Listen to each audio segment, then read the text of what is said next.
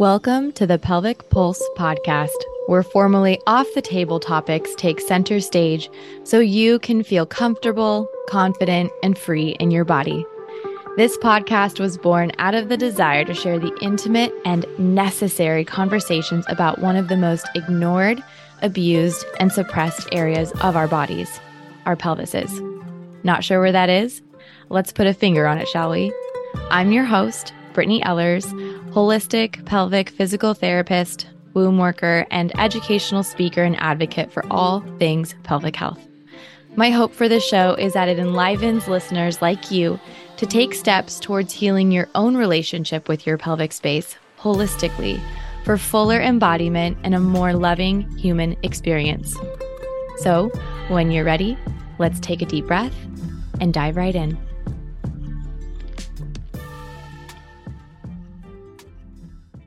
Hi, everyone. Welcome back to the Pelvic Pulse podcast. I'm sitting with Alexandra Mazur, who has an incredible story to share with you and to share with me, because honestly, I haven't heard a lot of this uh, part of her story before. But um, Alexandra, why don't you share a little bit about who you are first and what brings you here today?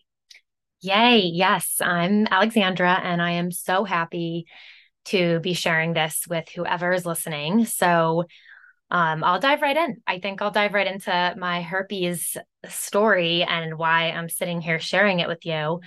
Um, I am exactly 10 years out of the first time I got herpes. So I'm 33. I was 23 when I got it. And the last 10 years um, have been amazing. They've been full of ups and downs, but the first the beginning of them after I got herpes was, you know, probably the, the hardest years of my life. The first year was um, really, really hard. And, and then it got progressed slowly got better and better. But I, I know there's a definitely like a range of how it impacts people. And so, some are fortunately no, it's not that big of a deal. When I just like to, you know, say that up front because it isn't a big deal. but for me, mm-hmm when I got it at 23, I was a virgin. Um, I up to like the month before I got it, mm. I was raised Catholic. Getting a STD or a disease sexually transmitted was just disgusting and shameful and like the worst possible thing that could happen. Um, the I was set up to be traumatized. So, um, heard. when I got it, I was very, it was a v- very, very traumatizing for me. And then I learned over the years like that everyone has a different story. It's not the end of the world for some people, but I do like to share that it was hard and the things I went through just in case others out there are still going through something hard or or just learning about it or learning a partner has it or whatever it is because I feel like my particular story kind of covers a lot of bases. Um and yeah, so I now at 10 years later, I would say a lot of it's resolved. I still have, well, we can get into this, I think maybe a little later. Um, I still have trauma like in my vagina, in my yoni, like repressed, just like fear um, that I'm working on. But, but that, that is a, a work in progress right now. I don't, yeah. Anyway. I so appreciate you being so open and honest about this topic because in in full transparency i think i still have that like stigma even or i had that um up until maybe sometime last year realizing that more people that i'm close to have it or have gotten it from their partners. And it's just something i've been more wary of too as i've gone obviously into pelvic health here and it makes a huge difference on how you feel about your body either way right? Yeah. Um so I totally appreciate where you're coming from and how much knowledge and just learned wisdom that you have to share. It's it's so important, I think. Um, like for even people like myself who I, I don't carry that virus, but it's um something I'm definitely interacting with on a regular basis because of who I work with and who I'm close to. So I'm just, yeah, again, very appreciative. Yeah and I uh and this is making me realize too, I want to clarify like a few quick differences right off the bat Please. because I think it helps everyone. on that I got genital herpes. So I got it on my vagina, on my left labia. It comes like once you get it, it kind of shows up in the same spot. I I'm pretty sure this is similar for people with cold sores, which is also a version of herpes. Um, sometimes it can show up in other places, but but yeah, so I got genital herpes. The version that I got, I got herpes one though. So there's HSV, and and I know you might, yeah, uh, there might um there you can get herpes one or herpes two down there now. Like mm. like I guess when this virus was becoming more uh, um, prominent, it was like oral and genital, and usually oral was herpes one, genital was herpes two, but now they're very interchangeable. So like people say, oh, you can get you can get herpes one from a partner, like if they go down on you and they had a cold sore that was coming up and didn't know it, or if they're it's called prodroning. So if they're like mm. they're about to have a cold sore, even if they don't have it on yet, um, you could get it that way. I, I don't think that's how I got it because I was not doing that at the, the with the partner that I got it with. We both have no idea who mm-hmm. because we both had a breakout for the first time. Like so to this day we'll never know who gave it to who oh, or wow. yeah or like maybe he got it with a previous partner and just never had it come up. Anyway, just to to wrap the there's herpes 1, herpes 2. There are you know different you can when you read about them it sometimes says herpes 1 is less aggr- like aggressive of a like it is more likely to be um have less outbreaks i honestly from everyone i've talked to it's it really depends on so many other factors. Like people who have hsv1 can still have a lot of outbreaks or they can have none or someone with hsv2 which her hsv is another the other term for it they can have no outbreaks because they've learned how to manage it. Mm-hmm. And it's really what you what you do to take care of it and take care of yourself and get rid of it. Yeah. Wait, so how I'm curious if you want to start from the beginning a little bit. Like how when you first got the outbreak, what went through your mind? What were all the things? Yes. What did you say to that partner? What did he say to you? Perfect. Yes. And then and I just and we'll pre- I'll get to the how to fix the pain later. So yes, I'm just throwing that in there because I'm definitely gonna get that. I know if I was listening and I heard that, I'd be like, but just tell me how. Yeah. okay.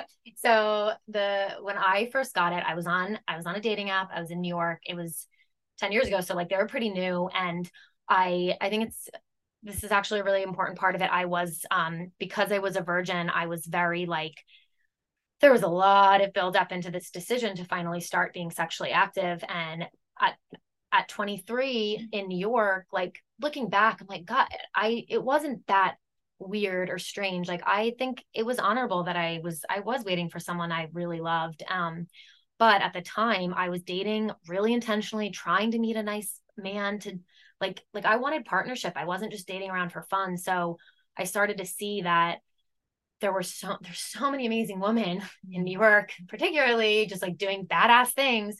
And I was getting like broken up with because I wouldn't have sex like for a few months. And it was really, and I know if I found the right guy, it would have been fine. But at that time in my life, I even had like people I respected and elders say to me, are you really still waiting? Like, you know, mm. and I know that struck out. It was someone very close to me, like family close. Oh. And like, like maybe that's why like men want this, you know, like you can't just expect them to stick around. And, and that's, yeah oh my god i didn't even what like, a hurtful truth that, that's just coming like up like i didn't really remember that that's what this podcast tends to do it brings up weird random memories but they oh my god yeah yeah they're living in there you know yeah so that happened and i remember thinking you know what maybe this person or and whoever else influenced me has something to say and th- these other women that are also amazing and kind and talented who are having sex with these men are the ones who are gonna get them and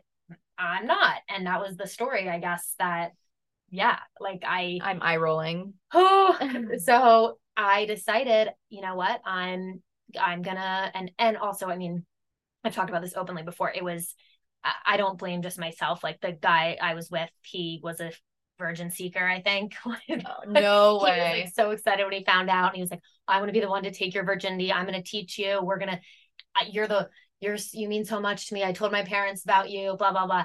We had sex, broke up with me a few days later. It was like really, really bad. And wow. and then so that this that's the beginning of the story and then that like literally a month later i was i was so hurt and confused but i was like i'm not giving up. I'm owning my sexuality. I'm continuing with the decision i made. And after a few dates with the next person i was dating we slept together. He was a nice guy everything like eh, again saying this out loud as a 33 year old that's not in a marriage yet. I'm like you could have waited. Like I'm, I sure, but I, no, no need to be hard on I your twenty three year old like, self. It sounds like it. at twenty three, I was like, I thought I was just so more. I don't know. Anyway, um, we both had a. It was probably only like forty eight hours after we had sex for the first time, and I had a horrible rash, burning, stinging sensation in my vagina, and I had had like yeast infections before or BV and bacterial vaginitis. Vaginosis, yes. Vaginosis. Vaginitis, vaginosis, yes. and um, so I I knew I was like, I do not think this is what this is. And um it was so, so, so painful. So I went straight to um an urgent care and got in at a few gynecologists. I like set up multiple appointments because I was like, I just want to get to the bottom of what on earth this is. It was like I called out of work. Um, and of course I called the guy too, and he said he had an outbreak. He was like really shook up. He was like, You gave it to me. And and honestly, I didn't we kind of fell apart after that. But I think it was just because we were both dealing with so much like we were both so shook sh- shooken, shaken up yeah. that we didn't it, it was just like we weren't to the point yet where we were supporting each other. It was like, oh dear God, figure this out with your friends, with the people close to you. Just basically focusing like what's happening to me. Yeah, yeah. yeah. And and I I thought for sure at that time he gave it to me. So I was like, this uh like I was angry and he probably thought the same about me. So anyway, I found out or I got tested and they said, yeah, you have HSV one, herpes one, and um, you know, here's Valtrex, which is a uh, prescription. And it's funny because I look back and I remember I remember I would do anything to be out of the pain. So I did take it initially for a few days and it, but I mean, it's, it, it didn't, I, I ended up, I just want to caveat that like I didn't end up, that wasn't the solution for me. And I wish, I almost wish I wouldn't have. There's like, it has like side effects and complications. And it's like, I know ugh, it's such a, it's such, such a hard part. I know it's like a sensitive topic with like medication, but mm. there's so many other ways to heal it. And I wish at the time that I got it, I had resources and knew how to take care of my body and how to support myself, my mental health, um, so that I could have kicked it on my own. Mm. Um, but yeah, so that was the quick little story of how it happens. The first, the first go to was the medicine and then the journey began unleashed all the things so yeah then what was what was next? Like you took the medication and then so it was it didn't go away at first. It was so bad. I, the medication kind of helped like make it not be a worse breakout. So i think you can get like multiple blisters. I had one. The medication kind of like tamed it. I was in such a state of shock. My nervous system was just I guess state of shock isn't the right word because I wasn't I was functioning, I went back to work, but my nervous system was just like so like now looking back that I know more about this, I was in complete fight or flight and just like not able to digest right. My digestion was digestion that's ever since then has been thrown off. I've also come really far though healing that. But um but but that is when it got really bad. So it's interesting to think of. And I quit my job.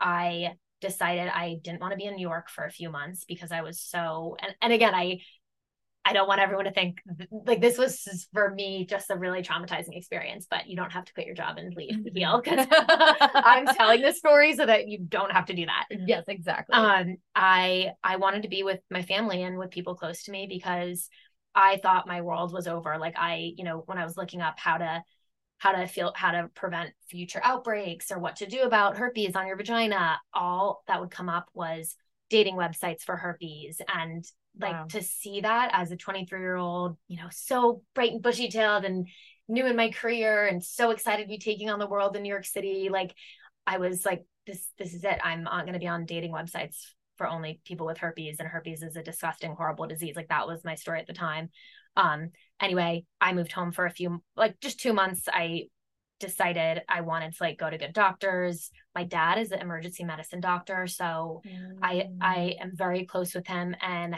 I'm very grateful that I felt comfortable talking to my parents about it.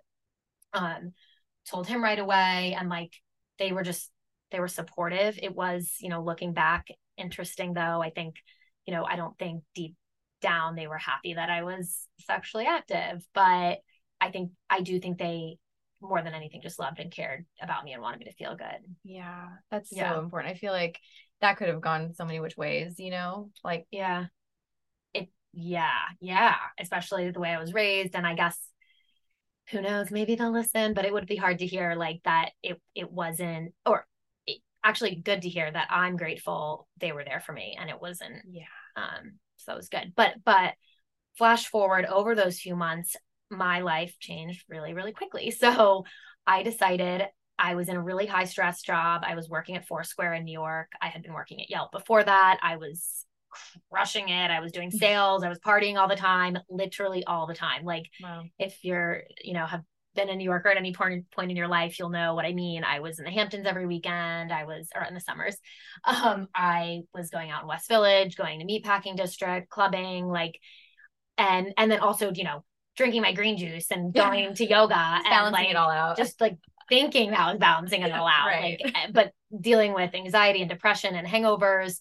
So, so yeah, so that was me until the herpes outbreak. And then when I started to finally sink in and learn and learn and read and read and experiment with trying to slow down my lifestyle, I started to heal. So this obviously was over the course of like two, three years because you can't just snap your fingers and everything be fine but i i stopped drinking so much and then and then ultimately just to touch on that i stopped drinking completely when i was about 29 and that helped so much i think it had a huge impact like i haven't had an outbreak in three years so wow it's, literally like direct like you could correlate it with drinking but i know there's obviously multiple factors um but I, I, definitely slowed down. When I moved back to New York, I got my yoga teacher training. I was like, I'm gonna do yoga teacher training, reconsider what I want to do for my career. Um, I met an amazing woman who was starting a corporate wellness company that did like office meditation, yoga, massages, nutrition programs. And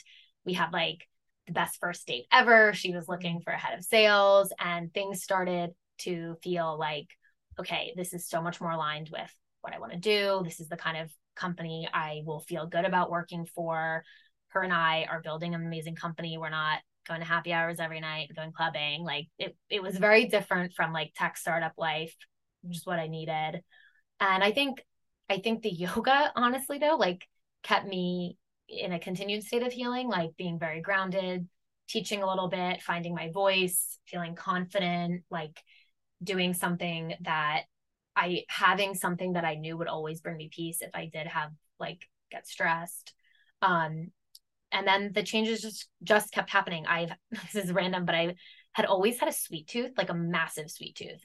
and I would always read like what causes herpes outbreaks if you have herpes and sugar, sugar, sugar, sugar. It like comes up all the time. And like, you know, I was kind of in denial about it at the beginning, but through trial and error, oh my God, like in the early stages when I was still like figuring it out and having more I did have a few out like and and I did have a few outbreaks the first year like four or five maybe and then they very much slowed down after I started to like put all these puzzle pieces together. Yeah.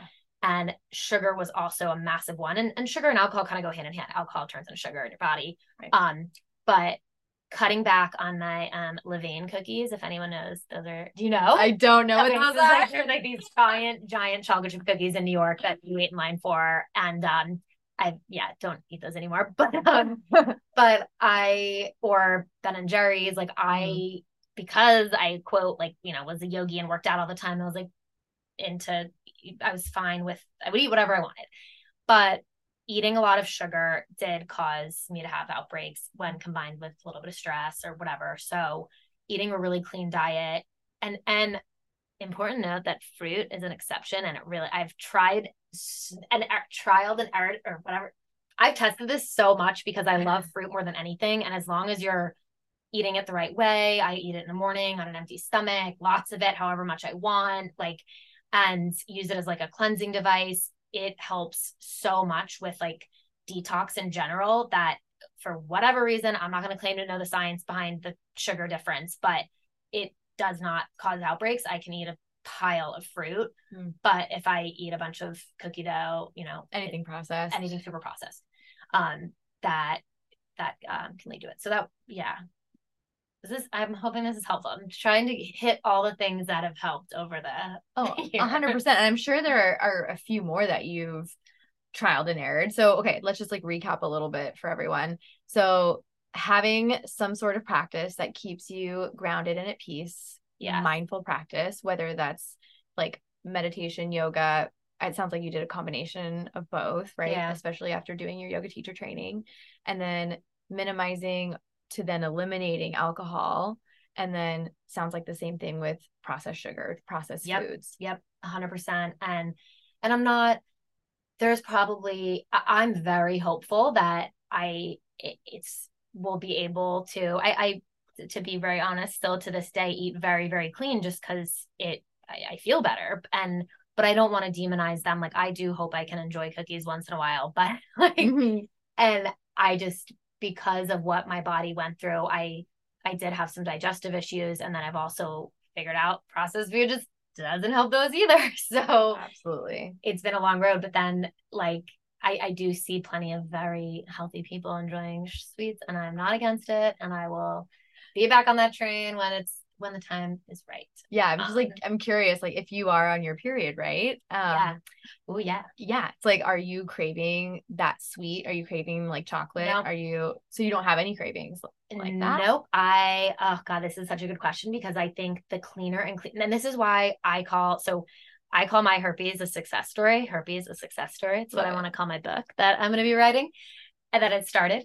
Mm-hmm. And it has taught me so many things. And one of them is like a lot of the things we hear, and, and I mean, I, this is a fun conversation. You can, about like how bad our periods should be and how we should crave sweets. Like when I started to eat super clean, like I learned I needed more food on my period, or right for me, it's a few days before, more calories, maybe different kinds of calories, maybe some more carbs, like, but to it's it's just like with kids like when they have a sweet tooth like do they really have a sweet tooth for fruit loops or is it for an apple? Like so it's really frustrating that we're taught like oh it's okay to just indulge on your period. No it makes it worse if you're eating processed sugar a thousand percent a thousand percent. No this is um a really interesting piece too because um at least for me it's like i have a sweet tooth thing but what that really is it's like showing you a deficiency in vitamin b and magnesium. Yeah. So it's like oh yeah then for me and how i could also get that it is through maybe like a dark chocolate for sure. Yeah. But it doesn't need to be a processed sweet you know it doesn't need to be um I don't mean I don't really honestly don't like candy bars. Like I mm-hmm. don't think they're good at all. But yeah, no, like I'm happy to have like a little piece of dark chocolate and that that's it. Or a piece of fruit, like you just mentioned. Yeah. That's exactly what it is. But yeah, that it's because our metabolism changes. But yeah. Yeah. And it's it was one of the best things, like learning that about my period and learning that I could learning that I could manage it those cravings better helped with my weight helped with my mental health like helped with the guilt of like eating quote sweets and bad things. Um, so cutting them out because of the herpes just opened up this, oh, oh my God, also subtle. And um, this is like, this is not the juicy stuff. So we'll, we'll jump to the juicy stuff, but that, you know, that like three o'clock slump people talk about, like, yeah. I don't get that slump and ever. And I know maybe it, it can, it can still happen. I, but when I got herpes, I tried to cut back a lot on caffeine as well, the mm-hmm. sugar. And because I was like just fueling and feeding my body with such whole clean foods like i wasn't getting like the the um fluctuations in blood sugar levels as much either so i stopped and i hated that 3 p.m slump it's i just wanted to like go and crawl in a hole when i got it during work um so that was another little silver lining of it no that's actually really huge I think yeah. a lot of people, especially in corporate America, like they're struggling with that a lot. And with our men, just reaching for that two o'clock yeah yeah yeah coffee cup you know third coffee cup of the day it's just like it's not necessary if you're feeling yourself and uh, I feel like for women it's just more important. But yeah, I think that's huge. And I feel like tell me if I'm wrong, right? When you feel fueled, you feel more at peace. Yes, like grounded. Oh my God. Sometimes I make it my goal. This is like a now thing and it's really helping. Like for the week, like instead of having some goal to do with my business or it's just make sure I'm well fed so I don't get hangry or anxious. And it helps so much. And then this actually, I think, segues really nicely into the first part you mentioned, the herpes, um, like the way to manage it with being grounded and the yoga. Oh my God, like the the anxiety piece is massive. So I I firmly believe that if one someone with herpes had their anxiety completely in check, they wouldn't get a breakout. Like I, you know, I'm not I can't claim this, but like but we all have anxiety, so that's probably very rare anyway.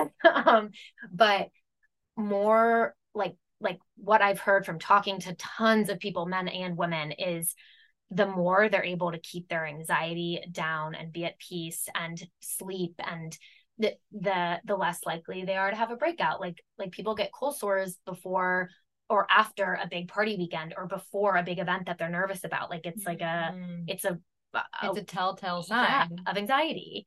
And um and even my dad i know he wouldn't care about this. He gets cold sores um so he has technically has herpes like um and he um t- he gets he knows that one is if he has a big golf weekend with his buddies and he's like being doing what he calls partying and you know staying up late and having a few beers like yeah he sometimes gets a cold sore and, and he takes lysine like religiously when he's stressed that's another like massive um, and it's an amino acid, I believe that it's like nothing. It's just a supplement. You can get it wherever, um, over the counter, and it really helps with the suppression of the virus if taken in the right doses. Like if you take enough of it.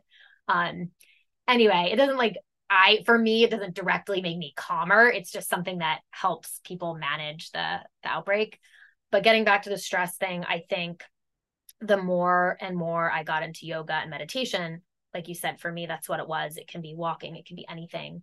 And managing anxiety around my relationships, whether romantic ones or with friends, cutting out, this sounds bad, but cutting like disconnecting with friends in my life that weren't bringing peace and joy to my life, but that were more stressful or like not aligned. And I was just kind of keeping around because I thought that, you know, that this is like controversial, but like I had my party friends and like I, when I stopped drinking a lot and like I was like, I don't, I'm saying, I found myself saying no to a lot of events, but stress equaled breakouts. And if those friends weren't there to also go on a hike with me, then like I, I moved on. Um, so I think that's important though, you know, yeah. because especially as you go through all these different like life changes or life phases, like your priorities change, like your values are going to change. And yours was keeping your body healthy and in check. And if all these other activities weren't going to, you know bring you that then it's yeah. like okay and they're not willing to do the other things with you then you were leaving those things behind in a in a good way yeah and it and that is brings me to how i left new york actually and and um, because i again like i herpes really oh god i can't even imagine if i didn't get it because i found I fell in love with some things in my life that I would never want to give up, one of which is surfing. Mm. And I moved to, well, basically, when I lived in New York, I made it a point during the winters. I was very, I hated the freezing cold. So, freezing cold to me, taking a subway in blizzards equaled stress. I had herpes. How do I prevent stress? I go to Costa Rica for a month, and the, and that was like my way to and I, I'm very lucky that I was able to do that because I worked at a small company and I worked, I could work remote. This was before all the work remote stuff happened, but I found surfing and the ocean and was like, this lifestyle of living in New York City for me is not long term. And after my first trip there, I told my business partner that I wanted to move somewhere where I could be closer to the ocean. And I was considering California or Mexico. And it was very scary because I thought there was a chance I wouldn't be working that, with her anymore. And she said, let's try it. And it was amazing. So I was able to work remote from, I moved to California where I am right now with you. Mm-hmm. And, um, and really for real change my lifestyle. So now when I go, I, I like to use the example, it's just not hard anymore. Like when I go to a party, it's like, oh, do you want a La- LaCroix, LaCroix? I don't, sorry, I don't know how to say it. It's uh, like, or a kombucha, or like, I mean, I think maybe we have some beer. Like, I'm, I'm dead serious. That's how my first like SoCal party was. I was like, I oh my God, great. Yeah.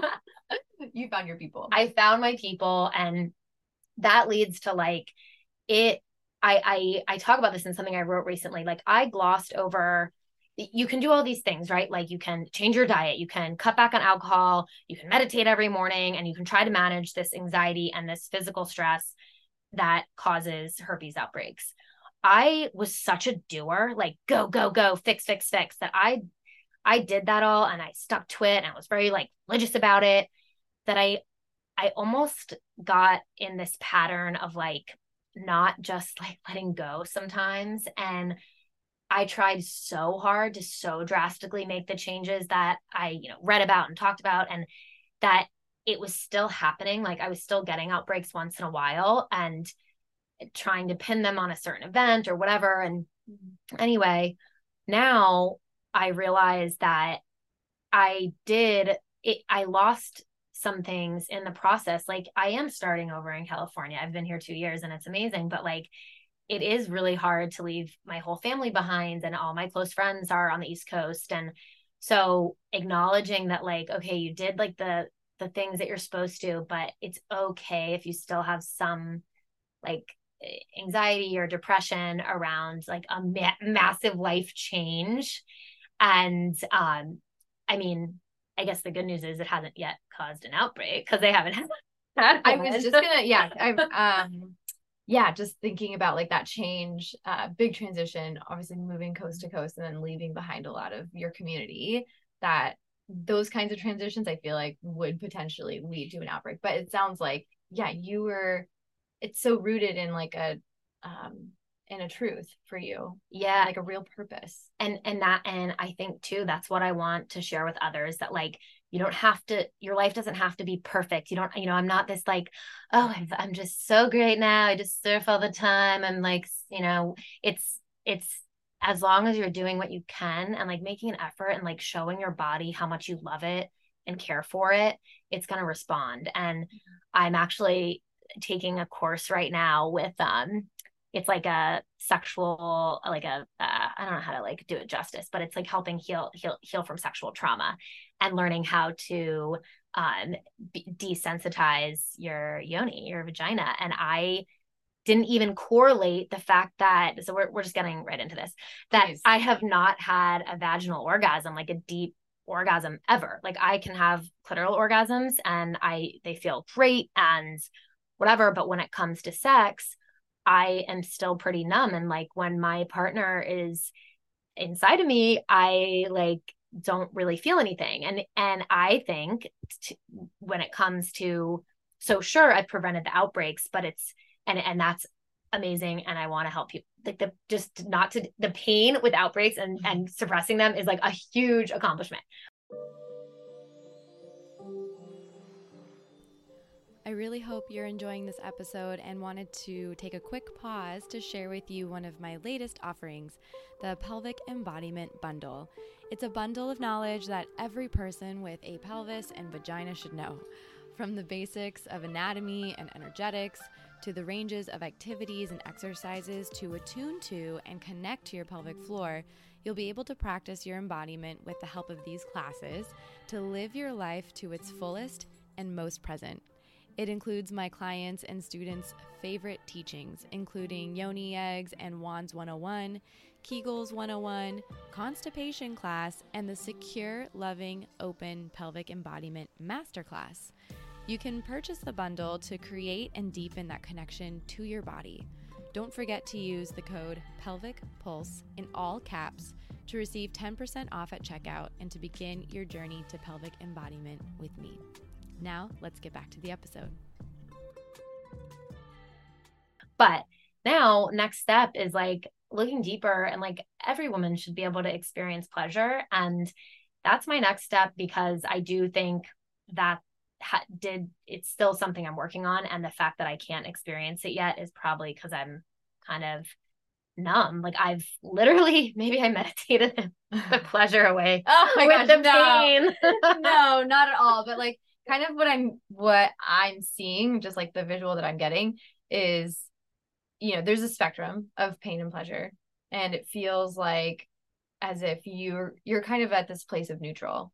And Yeah. it's not a it's not a bad place to be, but it sounds like you're just navigating yourself over to the other side of the spectrum. yeah. And so that takes time too. Like you've Yeah. got, like you said, you've come so far. So like resolving even, um, yeah, like overcoming the pain and overcoming even the fact that outbreaks can't happen and they haven't for the last Three, yeah. three years. Yeah.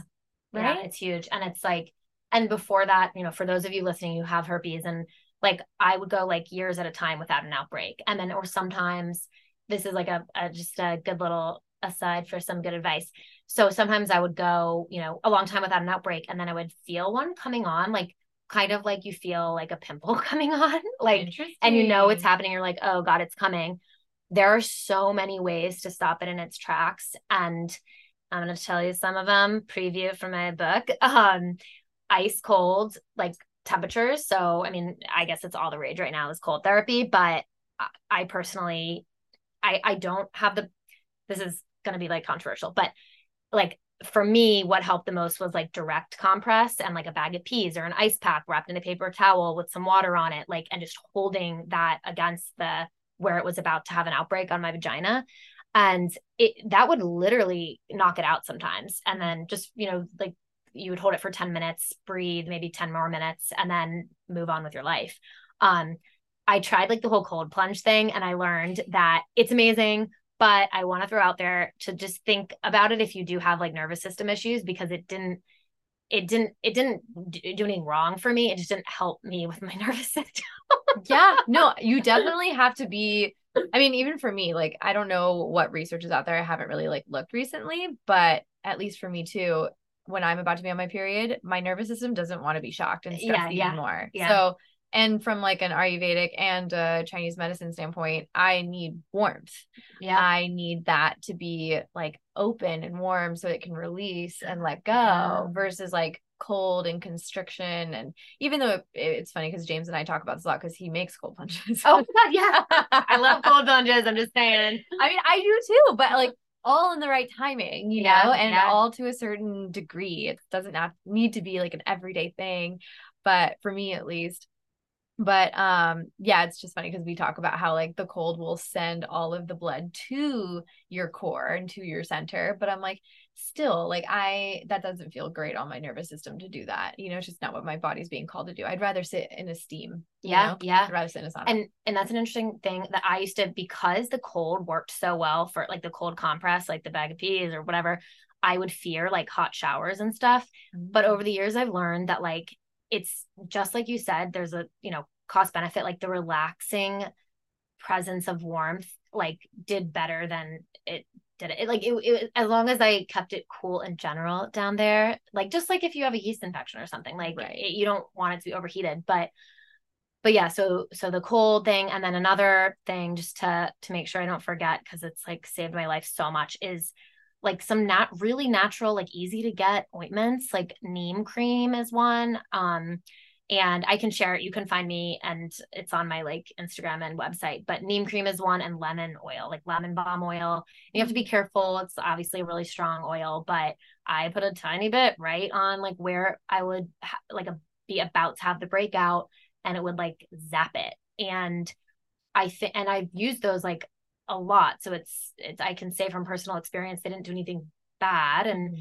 they have thousands and thousands of reviews on like helping me manage herpes. Wow. And God, if I, I'm so grateful I found them because for me, I'm very, and you know, call this an issue, but I'm scared of pharmaceuticals. I don't want it to have to take them all the time. And and there are ways to really help herpes. Amazing way, like there is a pharmaceutical drug that you can take when you have an outbreak, or you can take um uh, all the time if you want to prevent outbreaks. So just throwing that out there that that's a potential, but just like any other drug, there's side effects and um if you want to do the natural way, those obviously aren't marketed by the companies because they don't make any money. So But of course. um, there are ways to do it that have worked just as well. Um, I'm trying to think if there's anything else major, but if you have any, if anyone listening has other ways, we'll learn from you too. Yeah, I'm excited to hear what other people maybe have like tried as well and see what works for them in their bodies. But it's just reminding me of like, because you mentioned it feels kind of like a pimple. It's like putting on a pimple patch or like putting on a little bit of tea tree. Yeah. Yes. Like that kind of just, yeah. It really helps. And uh, this is, this is a wild one, but I, when I, I mean, I would never, oh my God, this is going to sound crazy.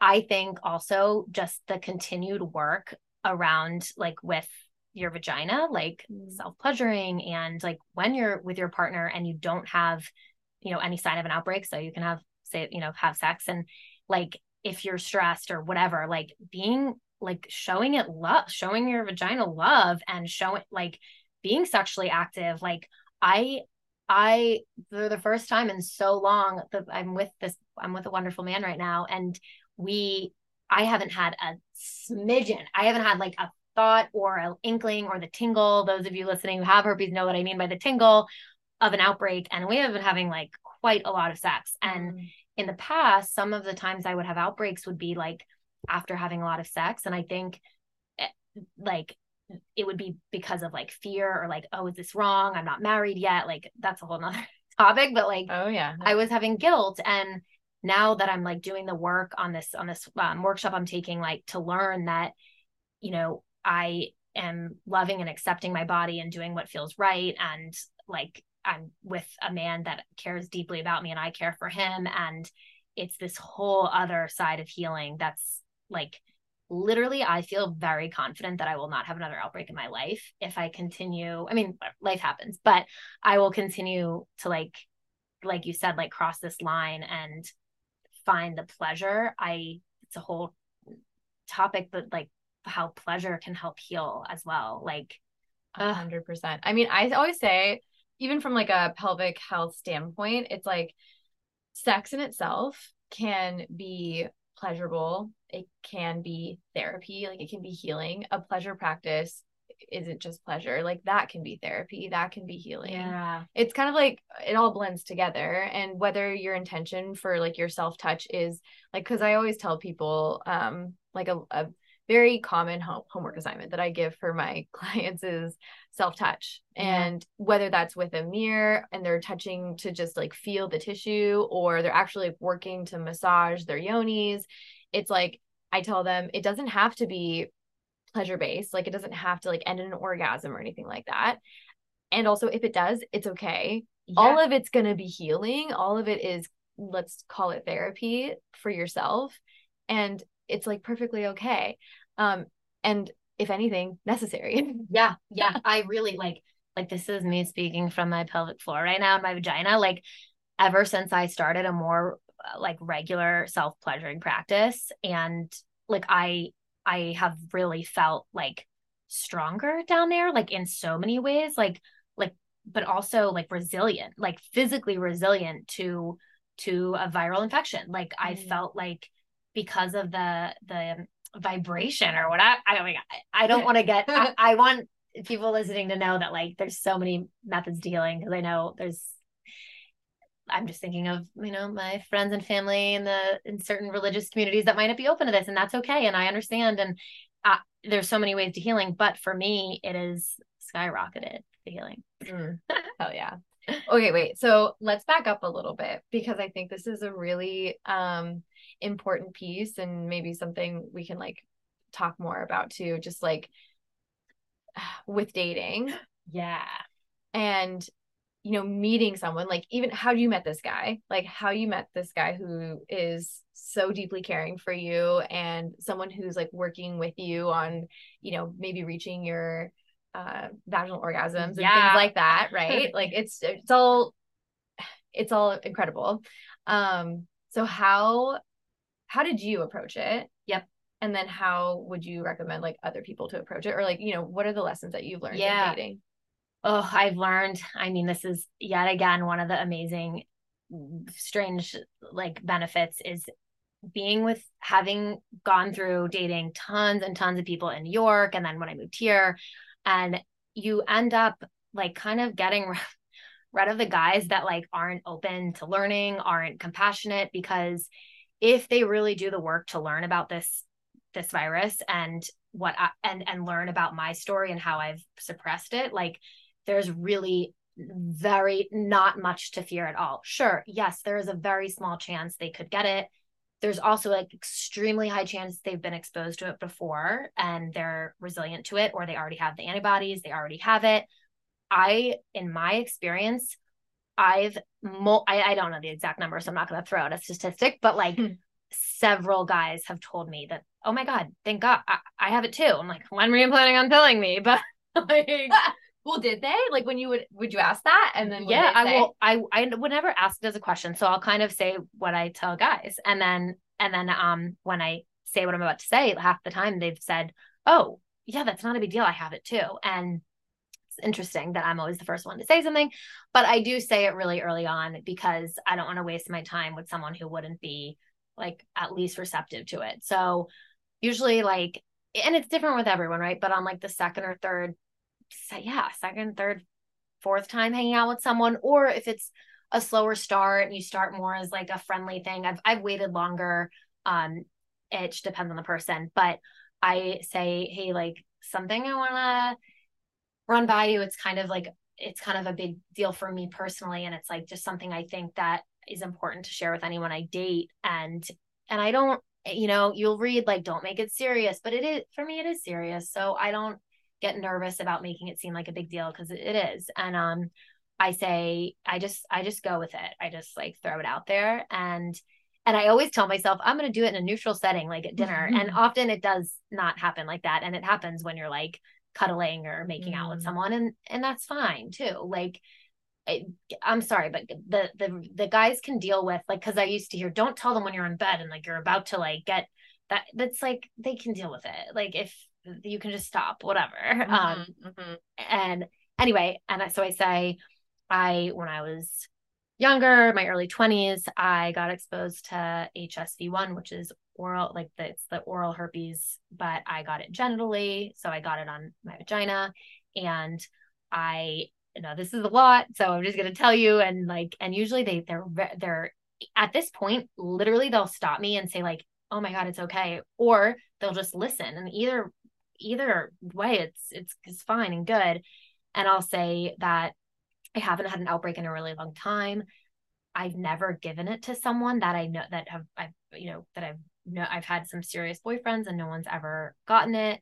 And i just i'm often i i say this too i say i'm often even like hesitant because i've been told like there's no need to tell but like I just feel an obligation to because there is a small chance, like if I had an outbreak, I wouldn't want you to be caught off guard and we wouldn't be active. Yeah. I just feel like that that's so in integrity with you. Yeah. And I also feel like because you were exposed to it, it's like it has changed your life in all these different ways. And it's like it it it almost it changed your lifestyle. Yeah. Right. Yeah. So it's like they would if they if they asked you to like, hey, do you want to go out and party? And you're like, no, and they're like, wait, why? Yeah. Like it kind of just makes everything make sense. Yeah. Yeah. You know? It hundred percent. And it that's I think I without realizing that that's why like it's helped me with dating because it kind of weeds out guys that I don't I'm not aligned with in general. Right. Like it, it you know goes to the drinking thing. Like I I don't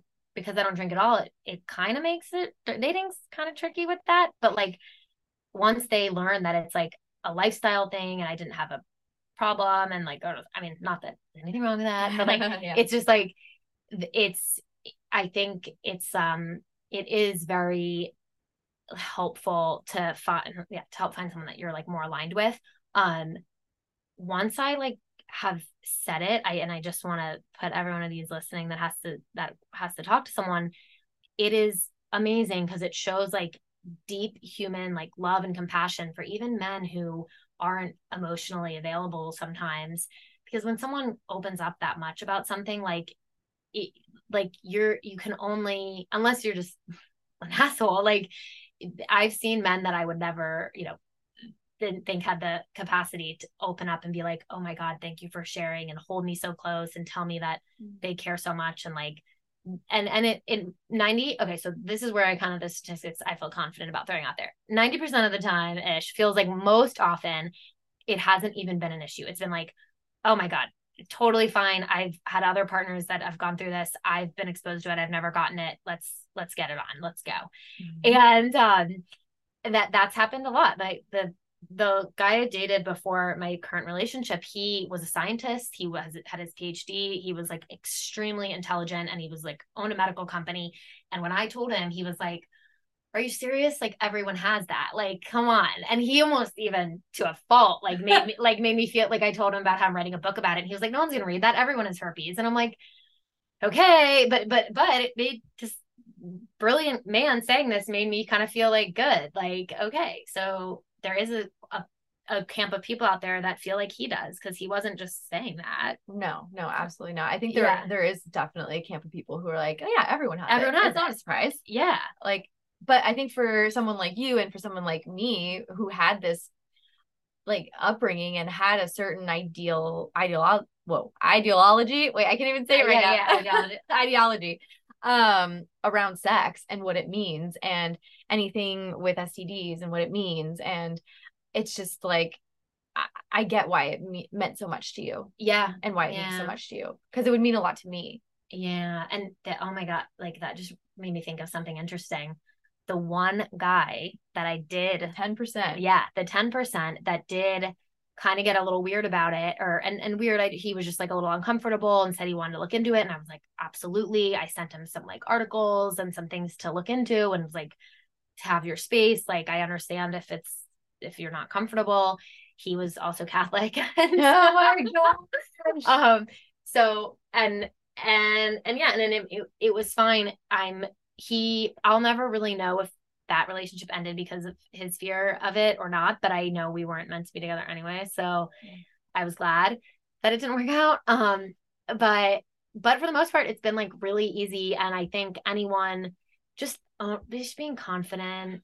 Well, don't you think that if you say you were holding this piece back, like you hadn't yet exposed, like yeah, shared yeah, it yeah. with someone, um, and you were say starting to become more uh physically Yep, yep, connected. Yep. So wouldn't that almost like stop you from being able to live as yourself yes like fully yes. in your oh expression sexually 100% and cause anxiety right and there's like literally no benefits to waiting to tell like and i i think one the the, the example i use with i like to share too is with the guy that i'm with right now and um he we were we met right before I left for like a 5 week trip to Europe.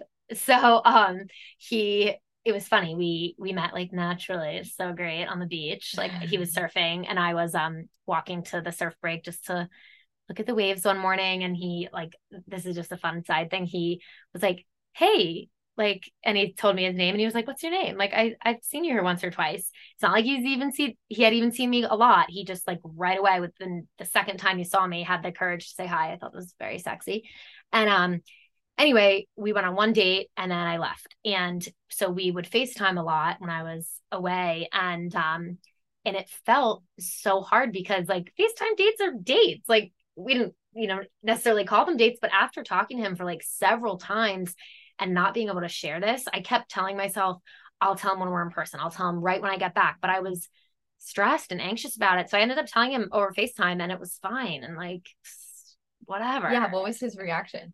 He was told, he was like, oh, that thank you so much for telling me like no no that's it's okay. I, I i know a lot of people who have had it or been been exposed to it. I, I will say he he was one who maybe didn't know as much like mm-hmm. like about it in general and i I bet he did look into it a little bit, but no, I think when someone like really, really wants to, there's so much more to like relationships and love and like he I I feel like a lucky woman and I think he's lucky man to have met me, but like for him to give me I think the pe- people who are meant to be in your life will give you that chance like mm-hmm. and uh yeah, it's it's been good so far. So we'll see. Mm-hmm. That's that's so special. Yeah. And that's so important, I think, for other people to hear too. Like if you are someone who um has it and you're dating and you don't know if they have it or don't,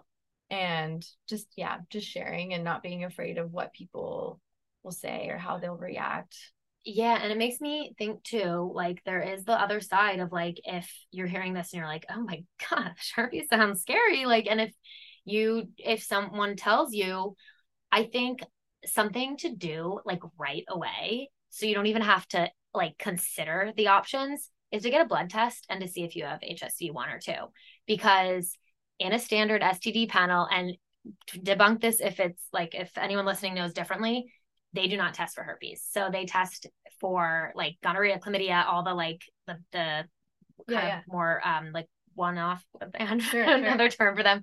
But because herpes is so common now, there's like an estimate that it's between 70 and 80% of the population in America has been exposed to it, to HSV one or two, and has antibodies. That's insane. Um, there is a high chance that you could have the antibodies and not ever have shown it or known, so I've also had people that have not realized they've had it and then they've tested positive. So like that's another reason to tell early on because then they're not gonna they're gonna know it didn't come from you. Right. So I know that was complicated, but like always if you care about someone and they tell you you have herpes, I would before even wasting the emotional because it is really emotionally draining to think about what to do in that situation. Yeah. Check to see if you've been exposed to it because if you have the HSV one or two in your blood work, then you're resilient to it anyway, and you you have just never had a breakout, or you know you're highly unlike like maybe you had a cold sore when you were little and you don't remember or whatever. Right. right. Um, it's like chickenpox. Right. It's in the and same family as chickenpox. Right. So, I mean, and in the same vein too, it's just like if you were sick in any other way, like, I mean, if you love someone, also just being, I'm thinking about COVID, to be honest. just like, I mean, I got COVID and James was like living here with me, obviously. And he thought he wasn't going to get it because he had been exposed to it, exposed to it so many times. Um, but obviously those were different strands and whatnot. yeah, yeah. But um, yeah, he ended up getting it, but it was um, and it was pretty bad the COVID, yeah. the COVID. But um, in any case, it was just like, okay. I mean, when I when I was sick, right? I didn't want to like expose him to it. Yeah, yeah. But obviously he got it anyways. But that's not okay. Let's like no, no, no. rewind. No, but I like you know what I'm saying. I know I do, and I like though that you bring this up because I'm thinking as someone who has it and the stigma we hear of like, oh, but herpes is forever. Like I'm just imagining someone listening and thinking, whatever, COVID's one and done, or well, it's not, but like, but but and there can be the longer stuff, but it's it can be this is like what I just want to empower people so much is the herpes is forever thing is such a like lie because it does not have to be forever. Like I'm sitting here like not having had a breakout in years. I've been to I've spoken with professionals that believe it's literally like even a conspiracy and it's just once it's eradicated it's really not going to ever come up again so so yeah so there are a lot of things you'll read if you're looking things up for the first time that'll say herpes is incurable herpes is forever and I am not a scientist, so I don't know the exact intricacies of yes, it lived just like chickenpox or shingles. There's something in your blood, and yes, it will show up positive in your blood. Fine. But it is a lie, in my opinion, to tell people that it's a forever um, diagnosis because I truly believe you can make it completely dormant. Some people out there believe you can completely eradicate it from your system. I'm not opposed to believing that. Believing it. I'm not. There's definitely people out there that do deep, deep detox work and eradicate viruses from their systems for good. And I 100% believe in it. I like to be really available to the general population who like might not have the time or money to do that at the moment. You don't have to do that. Um you can use some of the things i talked about and get your nervous system in check and your immune system healthy and you can prevent breakouts from happening. Yeah. No i what i'm seeing and what i'm hearing is like just in your entire story and how I kind of see everyone that maybe struggles with an injury that feels long lasting or um yeah just like any kind of recovery journey right? It's like it's it's not a diagnosis where your prognosis is shit. Like yeah. you not only have like changed your life for the better but I feel like that diagnosis or that thing that happened is like something that helped you yeah in your yeah, life yeah and I don't know, in a weird way, and I don't want to put words in your mouth, but like, do you have gratitude for it? Yes. And it makes me think of just the funniest thing that I have to, God, I love my dad so much. And he would say to me, it's probably not the right timing, but when I first got herpes, he would say, and he's a you know man, instead of being like, "Oh, I totally understand," and like he would say, "Allie, come on, it's it's herpes. A lot of people have it. It's not like you lost your arm. It's not like you like he would downplay it because he works in an emergency medical room. He's been in, he was served in Iraq in the ER there. Like he has seen everything. To him, my thing was nothing. And it was very funny though because looking back, I'm like you gotta love it that parents are often right and it wasn't a big deal and I, I do it's just so funny because like it wasn't the right timing but now looking back i'm like he was a hundred percent right. It wasn't the like you said like the worst. And he probably knew deep down like like that i could handle it and that i he was probably grateful that it wasn't something worse or some cancer or whatever like there's so many other it, it is yeah, just like you said, it, I'm I'm grateful for it. That's why it's a a success story for me, and that's why, uh, like I said, like think about the things in your life that you wouldn't be doing if it wasn't for something that threw you off track or changed you or I cannot I, am I'm, I'm obsessed I I'm obsessed with surfing and I would have never like t- made the drastic change to figure out how to change like okay maybe I would have found it some other way but I'm going to go with it was because this really turned my life upside down and I had to find healing. And uh, I'm so glad I did. Mm, so special.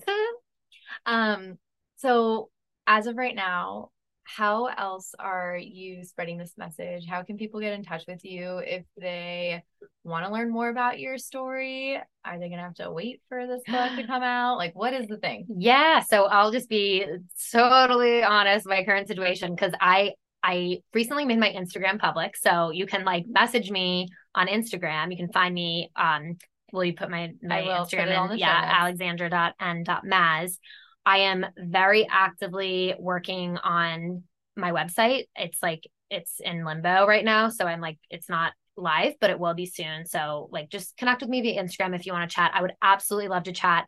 I do do like talk programs where I like help people process like what they're dealing with and just be as someone available to talk to them and give and then I have like fun categories and topics if you want to do a few sessions with me, like dating and um, maintenance and um, like long term healing plans. But because I'm not like yet fully, I, I have a full time job that I love, so I'm not like fully immersed yet into the world of um of doing on this new path. But it it is my goal, so I'm really excited to be starting the side business and starting my book called Herpes a Success Story. I'm sticking to it. Even if my editor's like, you need a different title, I'm going to say no. I've talked about it on too many podcasts. so I'm excited. Look out for my book um, on the shelves and on the Times Square um, little thing. It's going to be, yes. it's going to be so big. I just know it. And uh, yeah, that is the, that's the update.